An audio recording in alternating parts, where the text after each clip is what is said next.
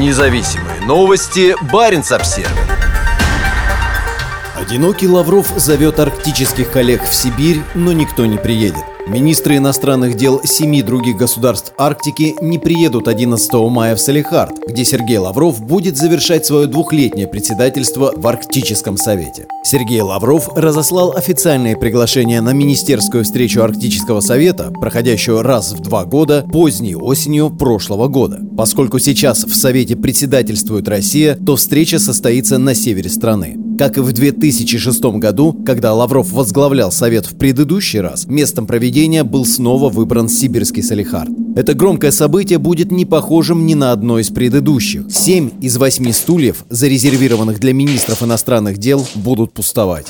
Нормальное политическое сотрудничество с нынешним российским режимом невозможно, заявила во вторник Анникен Хюитфельдт в своем вступительном слове на конференции «Арктические рубежи» в Тромсе на севере Норвегии. Именно Хюитфельдт должна принять председательство. В качестве министра иностранных дел Норвегии ей приходится иметь дело с Арктикой, разделившейся на две части. С одной стороны Россия, на которую приходится половина территории региона, а с другой – семь остальных арктических государств. Сложность в работе Арктического совета, где все решения принимаются на основе консенсуса, вызваны побочными эффектами российской войны с Украиной. Мы делаем все возможное, чтобы обеспечить упорядоченный переход от российского лидерства к норвежскому, сказала Хюитфельдт. На сцене в Тромсе скандинавские страны выступили в унисон, подчеркнув важность продолжения арктического сотрудничества по тем направлениям, по которым можно обойтись без Москвы. Министр иностранных дел Швеции Тобиас Билльстрём сказал, что в эти неспокойные времена он уверен, что Норвегия хорошо справится со своей задачей.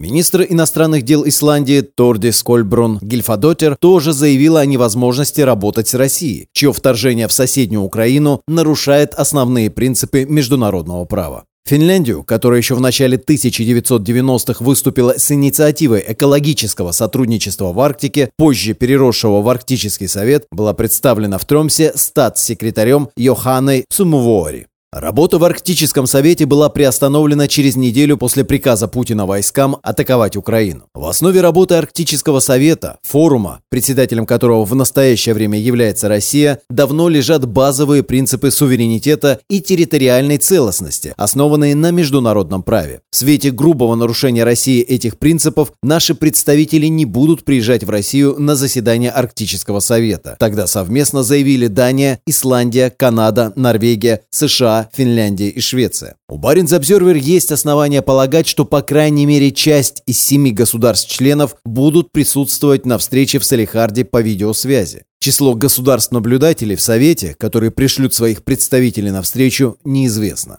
Статус наблюдателя имеют ряд европейских и азиатских стран, в том числе Китай и Индия, которые сейчас покупают все больше сибирской нефти, ранее продававшейся в Европу. Статус наблюдателя в Совете есть также у большого числа межправительственных и неправительственных организаций. Норвежский министр иностранных дел заявила, что широкое участие и интерес конференции «Арктические рубежи» показывают, что действия России не привели к замалчиванию важных тем. Двустороннее сотрудничество между странами Северной Европы и России сейчас сведено к минимуму. Российский режим становится все более тоталитарным и непредсказуемым. Однако мы не можем изменить нашу географию. Россия – сосед Норвегии, отметила Хюитфельдт. Министр иностранных дел Швеции Билльстрём заявил, что безопасность в Арктике усилится, когда его страна и Финляндия вступят в НАТО. Хотя Арктика находится далеко от ударов российских ракет по гражданской инфраструктуре в Украине, милитаризация региона вызывает озабоченность. «Мы видим большую степень преемственности в действиях России на севере», сказала Хюитфельдт, подчеркнув, что все может быстро измениться. «Мы внимательно следим за действиями военных, мы наращиваем наше оборонное присутствие и координируем наши действия с союзниками», отметила министр иностранных дел Норвегии. Будущее Арктического совета обсуждается на этой неделе в Тромсе буквально всеми.